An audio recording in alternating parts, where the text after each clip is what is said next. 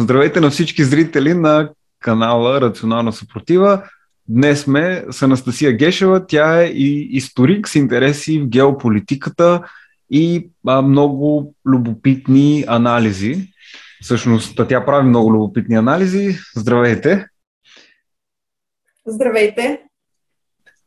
Да, така, последно бяхте блокирана в Фейсбук за 30 дена но всъщност вие сте един от хората, които жестоко се борят и противостоят на дезинформацията. Какво беше усещането, когато не можахте да достигнете до толкова много хора във Фейсбук, защото вие имате голяма аудитория там?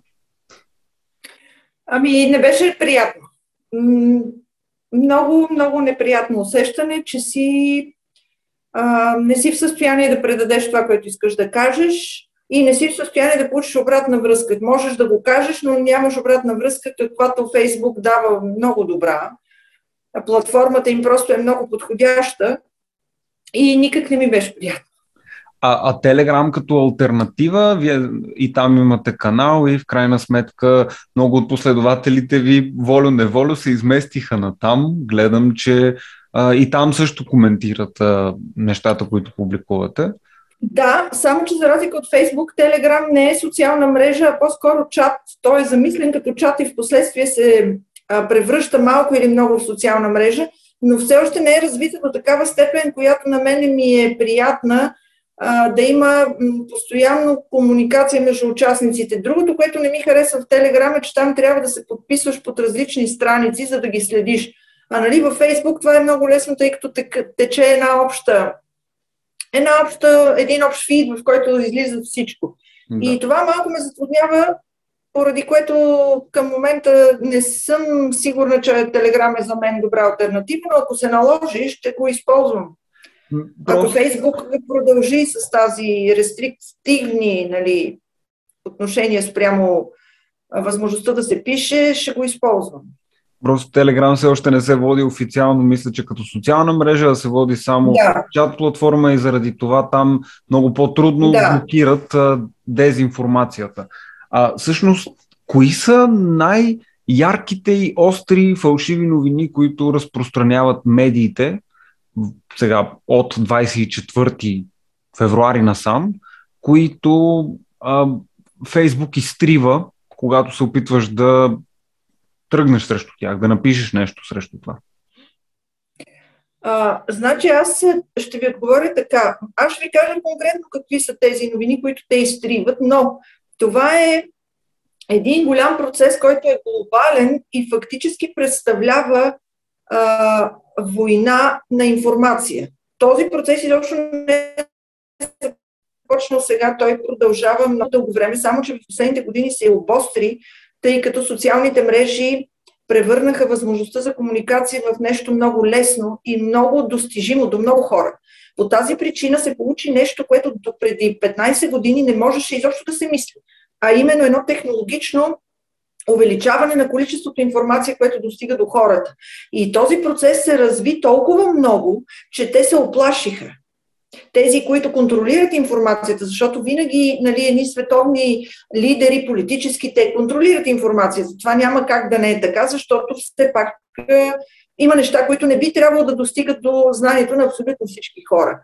А, затова в момента наблюдаваме една информационна война. Това е израза и той се споделя от почти всички сериозни анализатори. А, тоест, тази война се прилага във всяка една ситуация, която се случи в света. Разбирате ли, не е сега въпроса дали конкретно за събитията от 24 февруари насам, или преди това за коронавируса, или преди това за събитията в Крим, или преди това събитията в Сирия и така нататък. Всяко едно геополитическо събитие се минава през цетката на тази дезинформационна категоризация, изобщо създаването на категории вярно, невярно, полезно, неполезно, правилно, неправилно. И като имаме предвид това, сега ще ви кажа конкретно в момента тези информацията, която медиите са призвани да поддържат, защото те също имат програма, по която действат. Аз не ги обвинявам, тъй като тези хора изпълняват програма. Основната тези информация е свързана с целите и задачите на Русия като държава, не просто като участник в сегашната така наречена от тях военна операция, а изобщо като държава, игнорират се причините за това, което се случва в момента, игнорират се участниците в това, което се случва в момента. И фактически по този начин се замъглява, да не кажа, че направо се забулва и се правят опити да бъде изтрито една част от случващото се. Например, кои воюват в Украина, какво точно представлява украинския народ, какво точно представлява украинската история и държавност, какво точно представлява този конфликт. Аз ще изляза извън рамките на това, което всички казват, да, до преди 8 години. Не, не, този конфликт не е от преди 8 години. Той има 100 годишен генезис. И в този смисъл е много лесно, нали? Като изтриете едни файлове от една програма, тя става частично вярна и фактически по този начин контролират общественото мнение, което е целта на всички глобални сили. А как Това може се да се оправим, как може да се оправим и да, да намерим нашия път в този поток от дезинформация? Как може да Сега... установим докъде е, кое е вярно? Защото е вярно със сигурност, че има и нацизъм в Украина и е вярно, че може би а, не е толкова крайен, колкото го представя Русия, може би е малко по-малко крайен, вероятно голяма част от от украинците наистина, когато влизат нали, руснаци и се показва по стените как има плакати сега. Доколко това е така, вероятно е малко пресилено, че от, от, от друга страна Запада казва такова нещо, все едно изобщо няма, така се действа, или имало 900 човека, ма то се било разпаднал този щаб. Как може да се ориентираме между толкова крайни гледни точки? Значи, е, трудно. Можем да се ориентираме само като се учим а, учим се да разпознаваме информация и да използваме. Това също е процес, който не върви от днес. За разпознаване и използване на информация. Това трябва да започне да се възпитава в хората още от ранна детска възраст, защото се намираме в информационен век. И този век информационен ще става още по-драстичен, тъй като в края на краищата се събуди глобалната информационна система чрез различни видове технологии. Тоест, ние връщаме назад към периода, в който само четяхме букварчетата и от тях се информирахме, просто няма да стане. И за това е отговорност на всеки човек и оттам насетне на социума, на държавата. Това нещо да се изучава, да се подготвят хората как да разпознават или как да използват информация. Обаче, в тази връзка искам да ви кажа следното. А, тъй като в момента изобщо не виждам някой да планира подобни организирани методи за работа и боравене с информация, ние разчитаме само на самоподготовка и на а, прилепването към една или друга гледна точка и изследването на хода на тази гледна точка. Сега, имайте предвид, че това е един много голям и в основата си научен процес как да работим с информация. И то в, в, един дигитален свят, който навлиза все повече а, тук се сблъскваме с проблем, който бих нарекла така. Този проблем до сега в историята никога не е бил познат поради мащабите на протичане на информация. Разбирате ли, няма какво да се обвиняваме, че не успяват хората да се справят с информация, защото няма такъв прецедент. Това, което в момента се случва като информационен поток е безпредседентно. Давате си сметка, че вие в момента можете да комуникирате онлайн с човек на другия край на света, което е абсолютно безпредседентно и респективно прави информирането ви светкавично. И това са умения, които ние ще развиваме с десетки години. Ако, що се отнася до конкретната ситуация в момента, а, искам да кажа две неща. Първо, тъй като журналистиката очевидно катастрофира и не може да изпълни своята основна задача, именно да информира гражданите какво се случва в тази или онази точка на света или в тази или онази ситуация, вижте колко интересно се включва нещо като обикновена журналистика, правена от обикновените хора. Значи в момента от Украина могат да бъдат засечени милиони видеа, които се правят от хората там и които се разпространяват като журналистически репортажи. Разбирате ли? Значи не журналистите сега са тези, които следим, а следим видеята и изказванията на хората, които са там в самите градове, села и прочи, които си заснимат заснемат клипове. Сега тук, това е много интересно. Това е феномен, който трябва да се изучава в бъдеще, защото това е нов тип журналистика. Сега, други въпрос е дали тези видеа са верни или не. Това е нещо, което допълнително при нас е трудност и сложност, нали? защото тук се сблъскваме с фейк, с различни видове дезинформация, с различни видове постановки, които са съвсем нормални. И трябва всичкото това да си има в предвид, когато се информира човек. Трябва да знае откъде. Трябва да разчита на хора, които имат морал да го информират за а, истината. Второто, което искам да кажа по този въпрос е, че а, света безпредседентно се намира в ситуация на а, дезинформация по всякакви теми. Разбирате ли? То няма значение дали сега е войната или нещо друго. И това вече става политически въпрос, това вече става геополитически въпрос. И той не може да бъде игнориран. И много скоро ще бъдат взети мерки. Като бъдат, казвам бъдат взети мерки, нямам предвид да бъде изтривана фалшивата информация. Тя трябва да бъде канализирана, защото действително как хората ще се научат кое е вярно или не, ако ние изтриваме и фалшивото. Но Разбирате ли? Защото тя страшно, истината е една. Да. Много често истината се случва е една. така, Ами, дали е една истината? Това е целият проблем, защото много често... Значи истината така, е една. Фейк нюз интерпретацията, имаше... интерпретацията на истината вече е проблем. Разбирате ли? Винаги е било така. Но истината е една. винаги интерпретира е... истината, не е ли така, че човек винаги интерпретира истината? Тоест, ти няма как да имаш обективната истина, защото си винаги интерпретираш реалността субект, ако имаш субектност. Така, ще ви отговоря директно по този начин. Земното притегляне интерпретираме ли го? То е факт, с който ние се сблъскваме ежесекундно. Ето това означава да знаеш истината каква е. Ти се намираш на една планета, на която има земно притегляне. Ти Добре. това не можеш да го интерпретираш. Така е. Но да, да речем сега съвсем конкретно събитие, това, което се случи в Буча. И в дадената така. ситуация много хора казват, това е фейк, след това руснаците казват, те, те, те го инсценираха. И как може да. ние да разберем истината, как може да оценим фактите, откъде може да намерим информацията, за да можем действително да достигнем до истината, кое е вярно и кое не е. Така, в този смисъл вече опираме до друг въпрос, касаещ авторитета на тези, които подават информацията. Защото, нали, все пак има информационни канали, по които тече една информация и това са и официални правителствени държавни канали, неофициални, като всички видове информационни източници и социални мрежи, телевизии, т.е. медии, интернет, платформи, включително и вашата е такава. Това всичкото са канали, по които тече информация. И тук говорим за, как да кажа, малко като организиране на авторитетите. Хората кого приемат за авторитет. От това ще зависи и това каква информация ще си подберат и какво ще приемат от този информационен поток.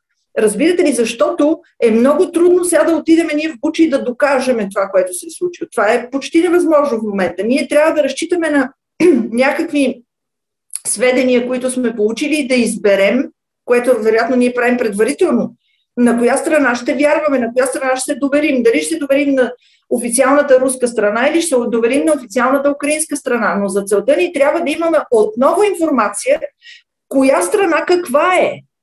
Разбирате ли, това е един процес като матрешката. В матрешката има още една матрешка и още една матрешка и така нататък.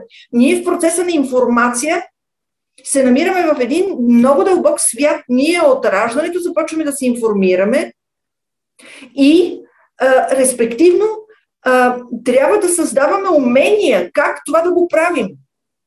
Сега аз лично за себе си съм избрала отдавна на какво ще вярвам и на какво ще се доверявам. И съм го проверила това във времето. Тези неща, които във времето проверени са работили за моето благо, за мен те са източник на достоверна информация. Това е моят начин. А, вече хората как а, се учат, а, пак ви казвам, това е самоучение в момента. Просто няма никаква друга, няма никаква корекция. В смисъл, никой не предлага корекция, защото цензурата не е корекция. Да спираш ти информацията. Има, има много не... хора, да речем, които са авторитети. И те казват да. BBC, CNN, това са доказани медии. Когато те кажат нещо, то е така. И дори когато се разпространят факти, че те са доказано разпространили фалшива информация, това някак си тези авторитети го подминават и казват BBC и CNN казват истината и това е и това е за тях. И отново стигаме до интерпретацията на истината и проблема с кое е истина и кое е лъжа. Това е огромния поток от дезинформация. С този да. проблем просто как, как може да се оправим в момента, в който имаме човек, който казва истината е BBC. Когато BBC го каже, това е истина точка. Ами, пак отговарям, не можем да се оправим по друг начин, освен чрез само оправяне. Тоест, всеки сам в момента се спасява по тази точка, тъй като а, нямаме никаква обществена формула, по която тези неща да се правят. Знаете, че ако сте следил моите публикации във Фейсбук, знаете, че аз съм човека, който говори от години за това, че присъства глобализма в нашия свят. А медиите са израз на глобализма. А глобализма е една програма за живот, която се подава от едни определени кръгове и, се възп... и трябва да бъде възприета от хората така, по такъв начин. И медиите вършат тази работа. Ето защо големи авторитетни медии, като BBC и CNN, се оказаха подлъгани да разпространяват информация, която няма нищо общо с истината, но тази информация, която те разпространяват, служи на тези сили, които имат интерес тази информация да бъде приложена в живота, разбирате ли? Мога да ви кажа, че в журналистическия факултет в момента в Софийския университет откровено се изучават фейк новини, които се предлагат като, а, като истина и като морална, вярна посока. Какъв е Това пример показва, за това? че Ами аз просто конкретен пример и мога да дам, но знам от студенти, които учат там, че това нещо е част от залегнало в техните програми. Те откровено глобалистските програми за подмяна на съзнанието, те ги изучават като модел на развитие. И те вярват, в смисъл хората бъдат принуждавани да вярват, че това е истината. Това е един много, много голям проблем. Разбирате ли, той не може изобщо да бъде така решен за ден, за два и с, с, с цензура. Това е, говорим за а, информационна война. Това е състояние на война, което изобщо не му се вижда края, поне за сега. А вие Трябва казвате, да че се намираме в безпредседентно време и че да. за първи път нали, човека трябва да се адаптира към такава ситуация. Дигиталната среда да. става естествената среда на живеене и в нея просто каквото се подаде на човек, той това възприема. И в крайна сметка, да, по интересите му и това, което търси, но има и голяма манипулация. И тук... Ами да, тук просто всички сетива на човека трябва да участват. Той трябва да, той трябва да разбере, аз бях писала преди известно време ни постове, трябва да се разбере, че с сегашните знания, които науката дава, изобщо не можем да се справим с това, което идва в дигиталната сфера. Сега, дигиталната сфера е една възможност, защото аналоговата сфера също съществува и вероятно тя ще продължи да съществува но дигиталната сфера е възможност, в която нали, пребиваваме много хора по много часове на ден, а вероятно някои живеят в това, защото нали, много хора, професиите им са свързани с много високи технологии. И в този смисъл науката, която имаме до момента, изобщо не е в състояние да ни подготви за това, което идва и което вече се намираме в него. Добре, а какво тази причина, например, съвсем конкретно сами... сега за, съжалявам, че прекъсвам, за това, че Илон Мъск купи Twitter. Това дали е повечето хора казват, ей, сега пуснаха птичката от клетката и ще си чуролика на свобода. Другите казват, не, той е от глобалистите, които сега отново да. ще ни дадат маничко свобода, за сметка на това ще ни вземат всички данни, ще може да ги използват, разработват, знаете, той прави Neuralink чипове, вече има маймуни, които могат да играят пинг-понг с неговите чипове от разстояние и те определено се зарибяват да го правят, личи си по видеята, които пускат. И това, това не е ли малко плашещо, че този човек сега ще има такъв контрол, а толкова много хора празнуват това като а, така апотеоз на свободата? Така е. Сега аз на този конкретен случай все още не съм в състояние да отговоря дали е добре или лошо а, видях две противоположни мнения от хора, на които имам доверие. А, Единият беше Боян Чуков, който обясни, че с това ще се усложни положението на хората, които замъгляват и които създават тези информационни потоци в глобален аспект. Обаче, от друга страна, видях мнението на Тъкър Карлсън, който е водещия от Fox News, основния да. така, рупор на антиглобализма в Америка, много сериозен човек, който пък направи една презентация и в нея той твърди, твърди, че Twitter ще бъде освободен до голяма степен от тази цензура, която сега или по време на избирането на Джо Байден сега в последните американски избори се наложи. А, така че виждате, че много трудно можем да се ориентираме а, какво означава едно събитие и аз в този смисъл съм си изградила следната система. А, проверявам дали събитието е добро или лошо по неговите резултати. Понеже нямам информация. Значи аз всички тия неща за Илон Мъск ги знам, но не мога да кажа на 100%, че понеже той е такъв и такъв, това, което той прави, купувайки Twitter, ще стане така, както той го иска. Защото много добре знам, че в едни процеси има много а, условия, които влияят. Разбирате ли? Тук се връщаме значи, на същия може... проблем. Просто разслояването на истината. За Тъкър Карлсън е естествено, че е добре, че Илон Мъск купува Твитър, ако може да се възстанови профила на президента Тръмп, защото президента Тръмп беше да. профил. И ако Точно това се така. възстанови, естествено е, че консервативните сили в Америка ще имат по-голямо влияние. А Fox News, където работи Карлсън, естествено са по консерватори. Те са анти-Тръмп, антиглобалисти, не анти-Байден и антиглобалисти, както вие казахте. Но отново тук става проблема. Това са две истини. Една истина, това, което казахте, че е написал Боян Чуков, и това, което казва Карлсон. Това са две да. различни истини, които се сблъскват. И т.е. как може това да се определи като една истина? Тоест една истина пак няма. Напротив, има. Истината е, че се случват определени събития. Това е истината. Тези събития не можем да ги скрием. Сега, а, а, а, разбирате ли ме? Аз не ви казвам, че руснаците са прави или украинците са прави. Аз ви казвам, че се случват определени събития, които чрез дезинформацията се изкривяват. Разбирате ли ме? Сега разбрахте ли ме какво да, ви казвам? разбирам, но то е битка за картините на света.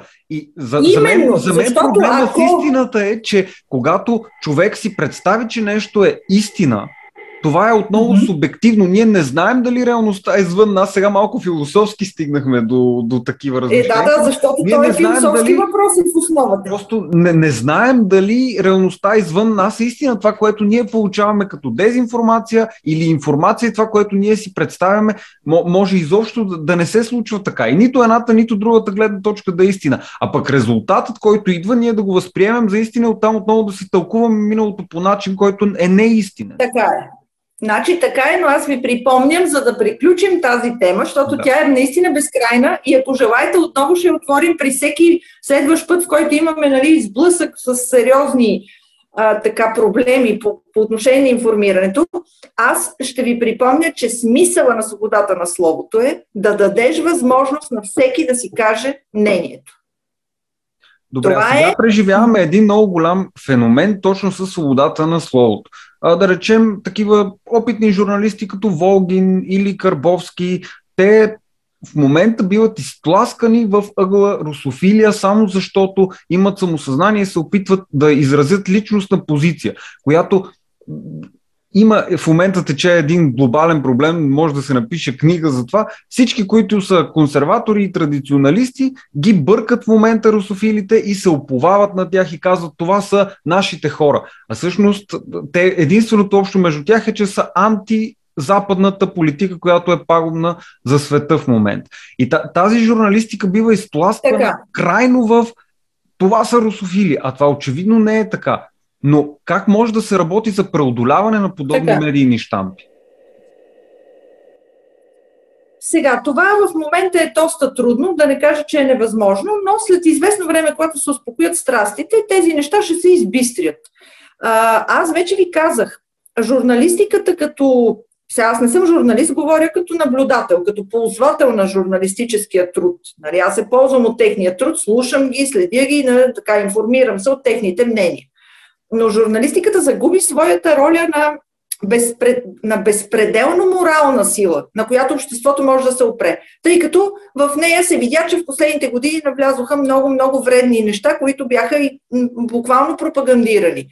А, нали, водещи журналисти станаха проводници на пропаганда по, по определени теми и техният авторитет беше намален, да не кажа, че на някой направо се срина. И в този смисъл а сега имаме обратната, а, нали, обратно крайно, отиване в крайности. Една група хора, които не изразяват а, идеологическите потребности на официалната идеология, биват а, изтласквани. А, това се прави с цел отново да се попречи на информацията да, да тече и да се достига до истината. Разбирате ли? Истината е една и човек я открива, когато може да прецени различни гледни точки. Когато а може да открива провери... изобщо? Аз. Е, сега това вече, тук, тук, това вече тук е въпрос на всеки много дълго човек. може да спорим, да, за този Естествено, то не е въпрос на спор. А, вижте, историята е наука, която изучава събития, които ние не ги виждаме и никога няма да ги видим, защото са се случили в миналото. И в този смисъл можем да кажем, че тя е много субективна, но всъщност това изобщо не е така. Историята се опитва да се свърже с фактите, а фактите са истината. Разбирате ли? Един факт е истина. На мен много ми харесва тази ваша убеденост и аз за това също съм а, виждам нали, колко а, сериозни и категорични позиции имате и това да. ми харесва, точно и за това съм ви поканил, може би да се изместим сега тук в, а, на, по нашите ширини, както казва често Риков, и да видим какво се случва в момента с нашето правителство. Днес делегация към Киев имаме, а, какво е вашето така общо мнение? Знам, че може много да се навлезе в детайли за правителството в момента съставеното, за отношението, поведението на Петков. А, това е. Много... Ами, за съжаление, с много, много големи така притеснения съм, тъй като направо не мога да кажа, че можем да говорим за правителство, което здраво държи властта. А, мисля, че не сме виждали в тези 30 години на прехода толкова толкова въздушно правителство. Просто опасения сериозни, да не кажа, че направо ми настръхва косата в някои случаи на това, което правят, говорят. А, никаква концепция, никаква програма нямат. А, да не говорим, че направо си играят с огъня, просто като, като, като хора, които така затварям си очите понякога в леко ужасена нали, от това, което се случва, защото много, много дезорганизирани действия, въобще никаква концепция аз не виждам. Концепцията Сега, конкретно... е зелена енергия, да се е, докара... Това не е тяхна концепция, да, господин това... Петрушев. Това е концепция на Европейския съюз. Те, ако са дошли да изпълняват нали, управлението на Европейския съюз, това е вече съвсем друга тема. Ние е говорим за управлението така? на България. То, не, то изглежда така. То изглежда, и, че те изпълняват. Така изглежда, но както виждате, народа не е много съгласен и освен това, моето лично мнение е, че колкото и да, е, нали, да пропагандират тази глобална европейска структура, е, е, всеки отделен народ си има свое развитие и никой не може да го вкара в никаква утилизация. Това са абсурди. Това са абсурди. Особено това се отнася до консервативни и по-консервативни народи, като тези в Източна Европа. И респективно България, която пък изобщо не може да бъде вкарана в никакви рамки. Ние тук имаме историческа основа, която е абсолютно безпредседентна и никой друг народ няма такава. И никой не може да ни вкара в рамки. Както виждате, всички тези опити на чуждото, чуждите програми тук удрят на камък. Буквално ги отхвърляме. макар и с, страдания, нали, с караници, разправи, но ние ги отхвърляме. Те не могат да бъдат приложени така. Така че всяко правителство, което прави такава политика, е обречено на провал, защото то не изхожда в своите действия от интересите на този народ, който управлява, а от интересите на други общности. Нали разбирате, че това няма как да успее? То може да успее за кратко време. Можете да излъжете някаква маса хора, обаче това ще бъде за кратко. След това самия живот ще ви го върне в лицето. Ако утре се окажеме с цена на хляба от 10 лева, какво ще стане? Каквито са прогнозите? Това не е моя измислица. Такива са прогнозите че ако така продължават нещата, както вървят в момента, кризата в Украина и антируската дейност, примерно след 4 месеца хляба ще струва 10 лева. Това е взривяване на, соци... на социалната същност. Говорим за а дали, дали всъщност Русия ни спря газа, според вас, това за вашето мнение питам, заради реакцията на Петков за събиране на пари на оръжие? Защото по руските Аз съм категорична. Беше... Да, категорично смятам, че има връзка между тези две неща. Изявлението на Кирил Петков, че ще събира пари благотворително за оръжие, което аз критикувах жестоко в понеделник вечер на своята страница във Фейсбук, а, мисля, че има връзка, да. Просто, а, просто сега тук има и други мнения, вероятно са така. Аз не искам много да задълбочавам, защото той проблема е, как да ви кажа, проблема е дъвкан до такава степен, че вече ми е омръзнало да го дъвчем, тъй като той само болка ни донася, а именно, че поведението на България няма как да се хареса на Русия и че тя може по много начини да ни нарани. Нали? По много начини може да ни отвърне. Добре, а какво бихте отговорили на, на така, примерно, има работещи в Европейския парламент българи, които казват за Русия България винаги е била васална територия, отвъдморска територия. Това е страната, която те просто си я приемат като Русия и че тя трябва абсолютно винаги на всичко да се подчинява. Как ще им отговорите на тези хора? Сега, ще отговоря две неща. Първо, за да може да бъде разглеждана политиката на България към Русия и политиката на Русия към България, трябва много сериозно познаване на историята. Без такова познаване на историята, аз не приемам да разговарям с абсолютно никой, какъвто ще да е, на какъвто ще да е пост. Защото, за да можем да коментираме тези отношения, ние трябва да знаем техния генезис, който е на хиляда години.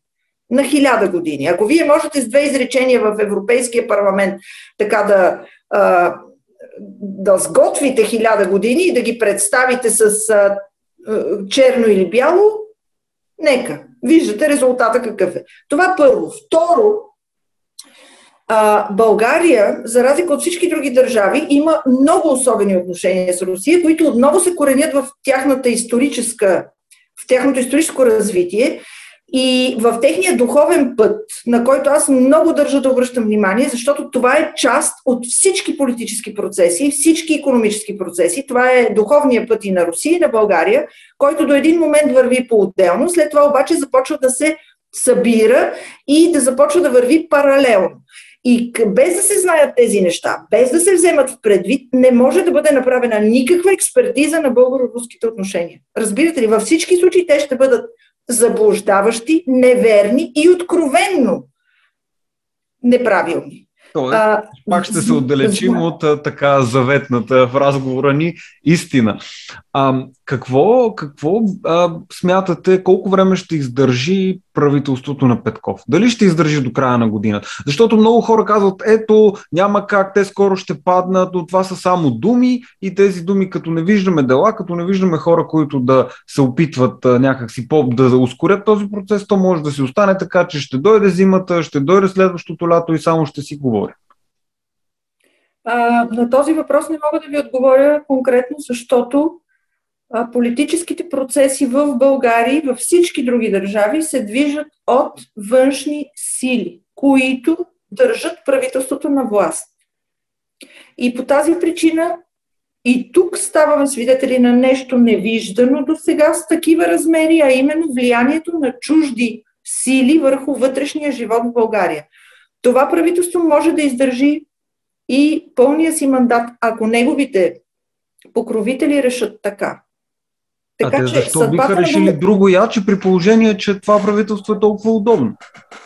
Сега, а, тук вече се сблъскваме с много бързо променящата се реалност в международната сцена, в международните отношения, въобще на международната сцена. Аз а, а, смятам, че става дума за глобален геополитически кардинален а, такъв а, изменящ свят, в който сега се намираме. И от това зависи всеки следващ ход на всеки участник. Не мога да предвидя американската външна доктрина в момента, тъй като тя се сменява буквално мълниеносно в, в хода на събитията. Руската по същия начин, а България между Сила и Харибда. Но България е прихваната от американската държава и в момента тя изпълнява нейните планове и затова правителството ще седи до тогава, докато служи на плановете на Америка. Доколкото виждам от това, което се случва, Америка има намерение да втвърдява отношението си към Русия и е много възможно това правителство да остане на власт. Подготвила съм се и за такъв сценарий, иначе хората са недоволни, ма колкото са недоволни. Както виждате, никъде, никъде, никъде не успяват протестите. И ако сега е момента на вашите зрители, които ще гледат този клип в YouTube, да кажа, а, не се сърдете на хората в България, които не излизат да протестират. Те излизат. Ама какво от това? Вижте какво става във Франция. Две години протестират срещу Макрон, жълтите жилетки и нищо. Вижте какво стана в Канада. Тоест, изобщо да не се чувстваме комплексирани от това, че нашите тук протести не успяват. Няма как да успеят. Срещу себе си имаме една сила огромна, глобална, която е много силна.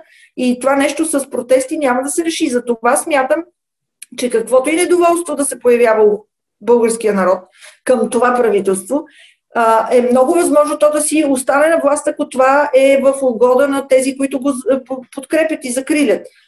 Ще видим, има така данни, че те не са много доволни от Кирил Петков, но не по нашите причини. Не по причини, които правят недоволни български народ. Нали? Те си имат някакви други техни недоволства.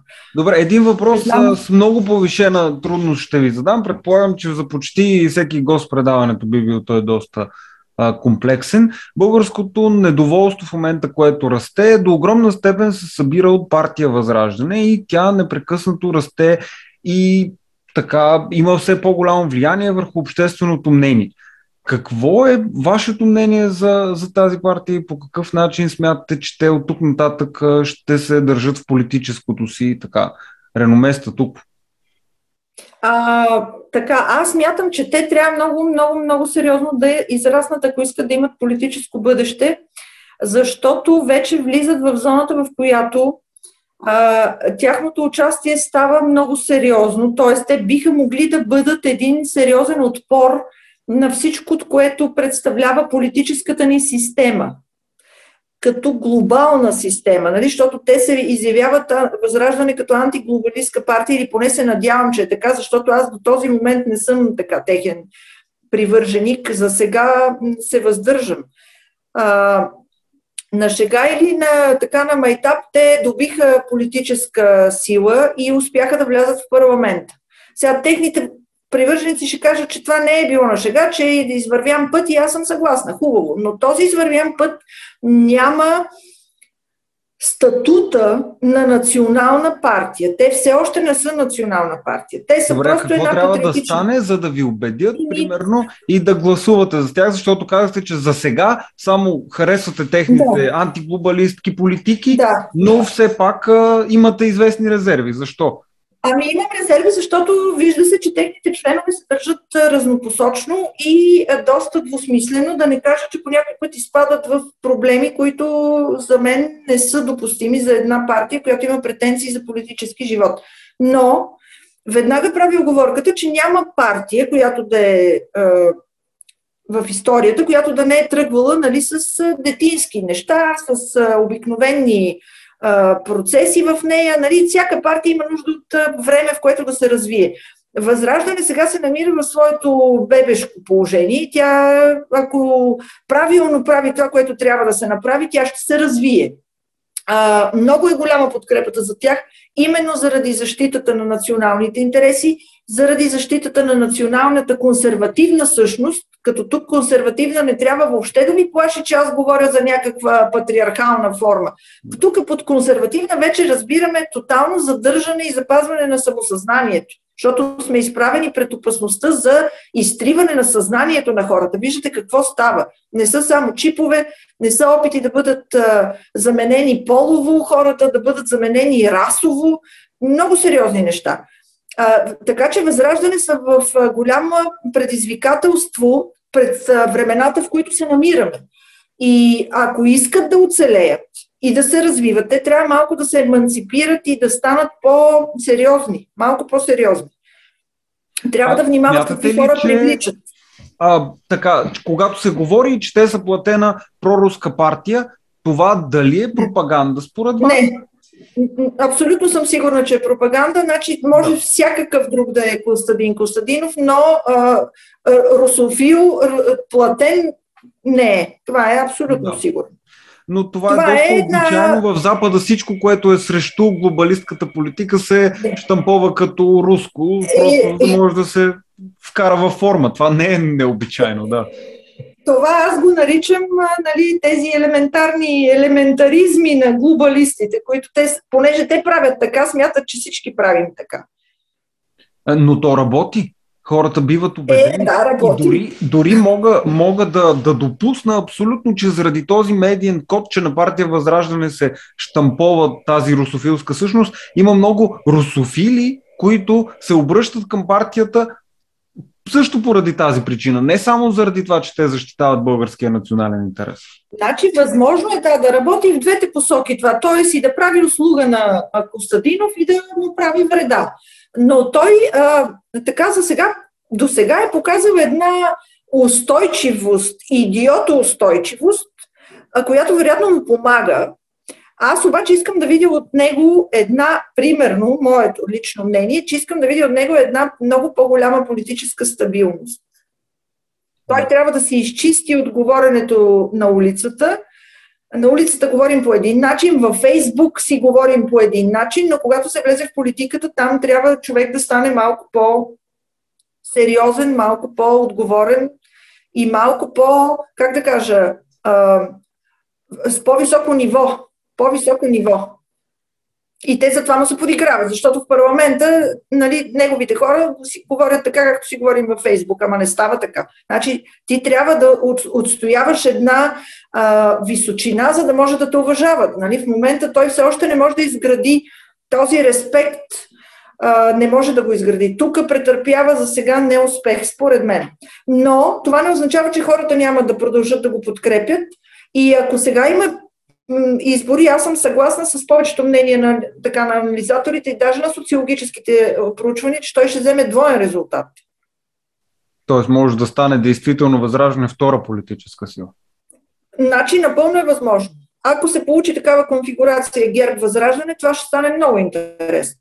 Просто ще стане наистина много интересно. Има и един друг момент, аз съм го коментирала и сега с две думи ще ви го кажа. Това е опасността да бъде подкупен всеки един политик. На този въпрос все още не сме намерили отговор как успяват да ги подкупят дори тези, които нали, първоначално са по-чисти, по-честни. Когато влязат в политиката, нещо се случва с тях. Тук примери може да дадем хиляди и всички, почти 99% се получава това нещо. И тук нали, също се притеснявам. Притеснявам се, защото, нали, разбирате, партията не е само Костадинов. Там има още в момента имат 12 депутати, ако не се лъжа, моля да ми простите, ако греша цифрата, но 13, колкото и да са. Да. Няма така, 13, да, добре, един ако подкупят, какво правим? Нали разбирате, то това е, те работят подмолно, тези сили. И те работят непрекъснато. Трябва да се подберат хора, които имат а, висок морал вътре, вътре в тях. Това ще пребори антиглобализма един вътрешен висок морал у самите хора. Трябва да се търси изграждане на структура само с такива хора, които да стават стена срещу тези. А, те, те пробиват навсякъде, разбирате ли, с каквото щът искат да ви подкупят. Просто е брутално. Това е брутално. Така че опасността е много голяма виждате, че дори в Русия, а, нали, силите на управлението в Русия, които са мащабно по-големи от тук в България, те не могат да устоят на този глобалистски натиск, а у нас. Така че това е моето мнение. Трудно е много, много, много. За сега даже не го виждам. А, но въпреки това, всяко усилие е добро. Затова насърчавам всяко усилие. Затова се съгласих и да, да си говорим с вас, защото всяка е, да, всяко едно мнение е добро. Важно да се види, да се чуе, човек да си направи сметка, нали така? Да. Добре, какво мислите, че ще бъде като резултат от делегацията в Киев. Сега, днес е четвъртък, това видео ще го качим в събота, вероятно, така е обичайно, но днес очаквам фотосесии от Петков с Зеленски, до там ще го докараме. Какъв ще бъде последващия резултат?